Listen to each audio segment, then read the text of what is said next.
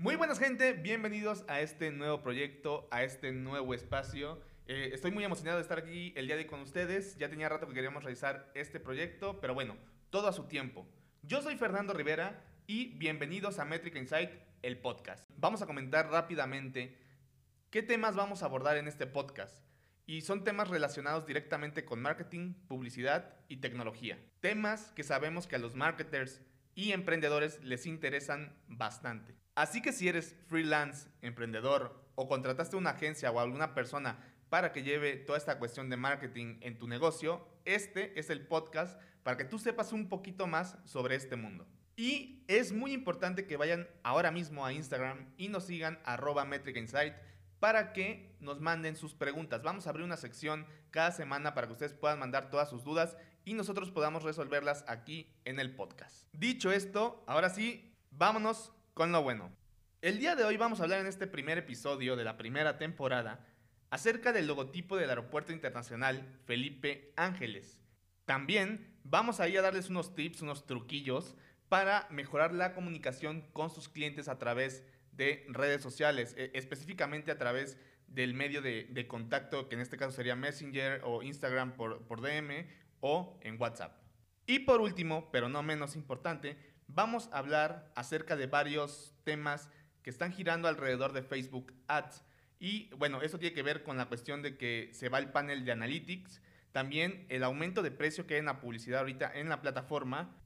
También vamos a hablar acerca de los problemas con la segmentación y por último, para cerrar, vamos a hablar acerca de la despedida del Pixel para usuarios de iOS 14. Así que tenemos para hablar un buen ratón vaquero. Váyanse por su café, por su refresco, por su chelita y vamos a empezar a comentar sobre estos temas. Entonces, demos inicio hablando acerca del logotipo del Aeropuerto Internacional Felipe Ángeles, que el pasado sábado 10 de abril fue criticado fuertemente en Twitter por las cuestiones que ahora hablaremos. Y es que es un logotipo, eh, si se puede llamar así, bastante mal hecho. Eh, muchos usuarios en Twitter argumentaban ciertos puntos por los cuales esto no debería ser eh, parte del proyecto del aeropuerto, pero bueno, vamos a comentarlo, vamos a ver algunos errores que nosotros hemos encontrado y también esto aunado o retroalimentado a comentarios de diseñadores gráficos en Internet. Entonces, comentemos. Lo ideal es usar una tinta cuando realizamos un logotipo, pero en este caso estamos viendo que utilizaron tres tintas, un azul, un gris y un gris un poco más oscuro. Lo que hay que comentar aquí es que no está mal, siempre y cuando esté bien justificado, porque si no se convierte en una mala práctica. Así que mucho ojo a la hora de realizar un logotipo y utilizar más de una o dos tintas porque puede ser contraproducente. Punto número dos, las capas están mal ubicadas, mal posicionadas. ¿Por qué? Porque si ya pudieron eh, observar el logotipo, hay una torre que, que, es la I de AIFA, es una torre y detrás de esa torre hay un avión que parece que se va a estrellar. Entonces, mucho cuidado con la psicología de lo que queremos dar a entender a los usuarios, a las personas, porque yo cuando veo esto es algo que no me brinda para nada confianza. Y si estamos hablando de un lugar que es un aeropuerto y que tiene vuelos seguros y que todo va a estar en orden y que el avión no se va a caer a medio, a medio camino, esto me dice totalmente lo contrario. Mucho cuidado con lo que ponemos y cómo lo ponemos dentro del logotipo. Punto número 3. Para que un logotipo funcione debe ser simple. ¿Por qué? Porque se debe entender sin la necesidad de utilizar tantos elementos. Y el logotipo del Aeropuerto Internacional Felipe Ángeles es totalmente contrario a eso. ¿Por qué? Encontramos una torre, encontramos un avión, la tipografía, una línea de despegue y un mamut. Entonces, mucho cuidado con eso porque saturamos el logotipo de elementos y ya no es entendible a simple vista. Y por último, pero no menos importante, el elemento que se encuentra volando. ¿Por qué? Porque no pertenece ni a la tipografía ni al isotipo, sino que simplemente está ahí volando, que es el mamut. No está ni arriba ni abajo, no forma parte ni de uno ni del otro. Mucho cuidado con eso porque en este, en este logotipo el mamut no tiene ninguna razón de ser, no debería estar ahí. O, o si lo vamos a posicionar, lo tenemos que colocar en, una, en un espacio o en un lugar en el que sea coherente, y en este caso no lo es. Y hasta ahí. Esos son los comentarios que tenemos con respecto al logotipo del Aeropuerto Internacional Felipe Ángeles. Por supuesto que es un logotipo pues mal hecho, no está bien pensado y seguramente a la hora de que lo implementen van a tener muchísimos problemas para poder, eh, por ejemplo, llevarlo a merchandising u otros espacios. Escriban en los comentarios qué opinan acerca de este logotipo. Digo, ya más allá de que esté mal hecho, qué es lo que opinan, qué les transmite al verlo y bueno, los vamos a estar leyendo. Ahora, pasemos al siguiente tema que es cómo hablar o tips para hablar con un cliente o un prospecto a través de nuestros canales en redes sociales. Es un tema que en 2021 creemos ya está sobreentendido, ya está muy hablado, pero sigue siendo un problema, porque mucha gente cuando tiene un emprendimiento, tiene un negocio, no sabe cómo comunicarse con sus clientes. Entonces, te vamos a dar tres tips muy importantes para que puedas comunicarte de la mejor manera posible con tus clientes. Punto número uno, apúntale. Sé amable. Y suena muy fácil, pero en ocasiones no lo hacemos. ¿Por qué no somos amables con el cliente o la persona que pregunta por nuestro producto o servicio? Esta es una pieza clave para que la comunicación fluya correctamente. Entonces, si por ejemplo tú eres eh, el dueño del negocio, no hables como el dueño del negocio. En ese momento tú estás vendiendo, tú eres vendedor. Sé lo más amable posible con el cliente. Si te pregunta cuánto cuesta cinco veces, contéstale cinco veces cuánto cuesta. Si te pregunta otra vez dónde vas a entregar o cómo se envía, tú coméndaselo de la forma más amable posible. Eso te va a ayudar muchísimo a que tu cliente se sienta cómodo y la comunicación fluya. Punto número dos que tiene que ver y que va de la mano con ser amable y al mismo tiempo ser claro y directo, porque hay clientes que no tienen tiempo de aventarse todo el monólogo que tú les quieres echar, ¿no? Hay, gente que, va rapidísimo y que quiere saber la información en corto, entonces si alguien te pregunta, oye, ¿cuánto cuesta? Dile cuánto cuesta. No le digas, oye, sí, mira, primero eh, te quiero comentar que tengo en azul, verde y rojo y que miden 15 eh, por 20, shalala, shalala. No, vamos al grano y damos, démosle la información al cliente de lo que quiere. Posterior a esto, si tú, si tú quieres o si el cliente te lo pregunta, dale más información para comprometerlo con el producto. Pero si no, vamos al grano. Y punto número 3, este es buenísimo porque mucha gente sí lo utiliza pero de manera incorrecta. El uso de emojis es un factor que ayuda mucho a la comunicación que sea más entendible y clara, pero ten cuidado, porque si lo haces de manera incorrecta o abusas de ellos, puede llegar a malinterpretarse el mensaje o a saturar, aturdir. O sea, vemos tantos emojis que ya ni siquiera queremos leer lo que dice ahí. Ten mucho cuidado, utilízalos únicamente cuando sea necesario y apóyate de ellos para que tu mensaje sea más claro y directo. Hemos llegado al último tema del que vamos a hablar el día de hoy, que es Facebook Ads, que tiene cuatro puntos que habíamos comentado al inicio del podcast.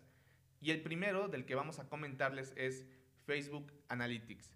Eh, la herramienta de medición de Facebook va a desaparecer el próximo 30 de junio.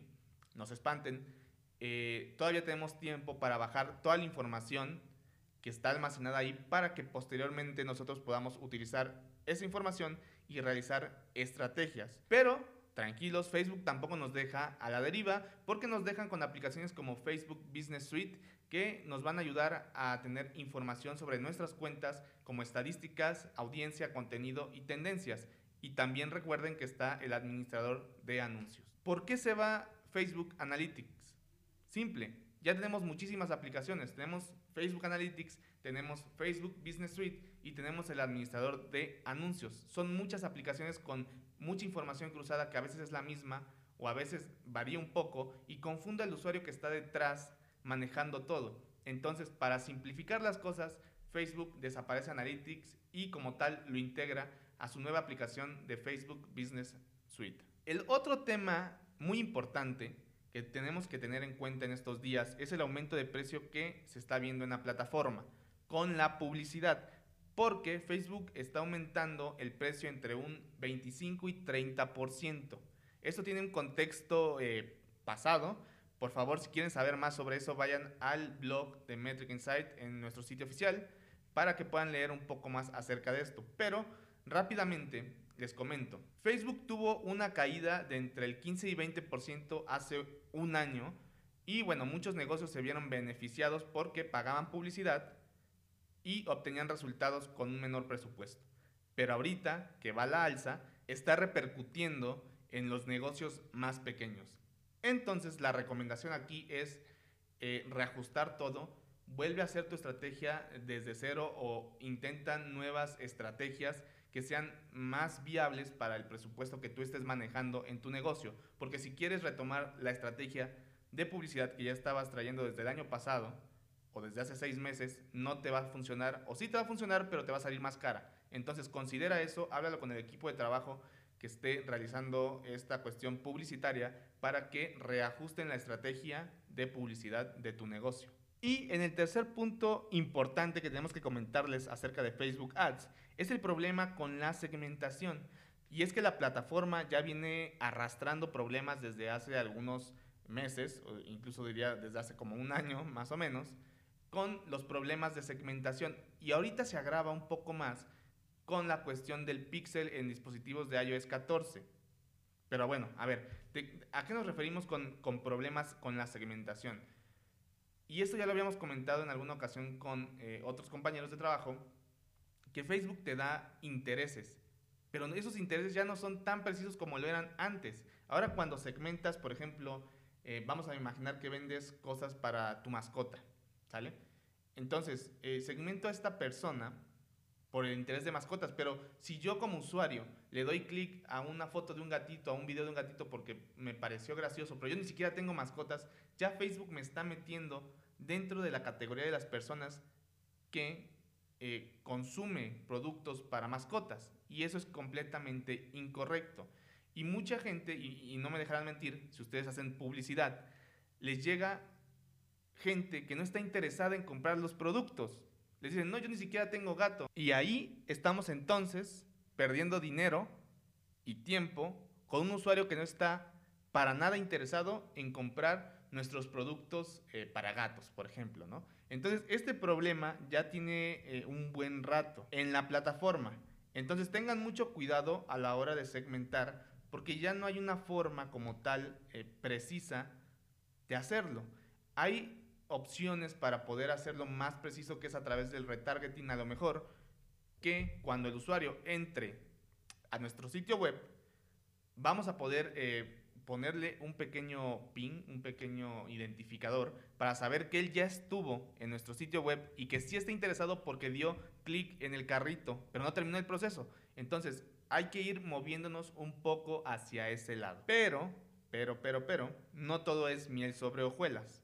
Porque esto ya no va a ser tan fácil. Eso que les comento de, ah, le voy a poner un, tag para que sepa cuando el usuario va a mi página y deja el carrito medio lleno, medio vacío y casi lo compra, pero no. Esto ya no va a ser así. Porque el pixel se nos va para usuarios de iOS 14 y no desaparece completamente porque va a seguir sirviendo o funcionando para usuarios de Android.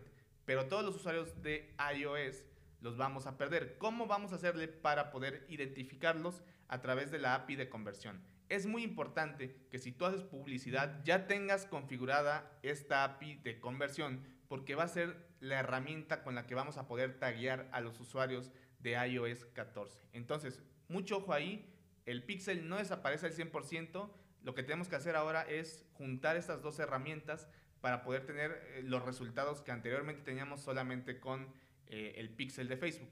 Es lo único que hay que hacer. Eh, juntar las dos herramientas y ahora eh, uno para usuarios de Android y otro para usuarios de iOS. Es todo lo que tenemos que hacer. Y bueno gente, hasta aquí el podcast del día de hoy. Muchas gracias por haber estado aquí con nosotros. Si tienen alguna duda, si tienen algún comentario, por favor háganoslo saber a través de nuestras redes sociales en Instagram como arroba Metric Insight, en Facebook como Metric Insight y no olviden visitar nuestro sitio web www.metricamexico.com.mx. Ahí van a encontrar muchísimo contenido en nuestro blog para su negocio, para su emprendimiento o si eres freelance, también te vamos a dar algunos tips ahí para que tú puedas eh, utilizar las herramientas de Facebook y de Google. Muchas gracias por escucharnos en este primer episodio del podcast. Yo soy Fernando Rivera y nos vemos la próxima semana en un nuevo episodio de Metric Insight, el podcast.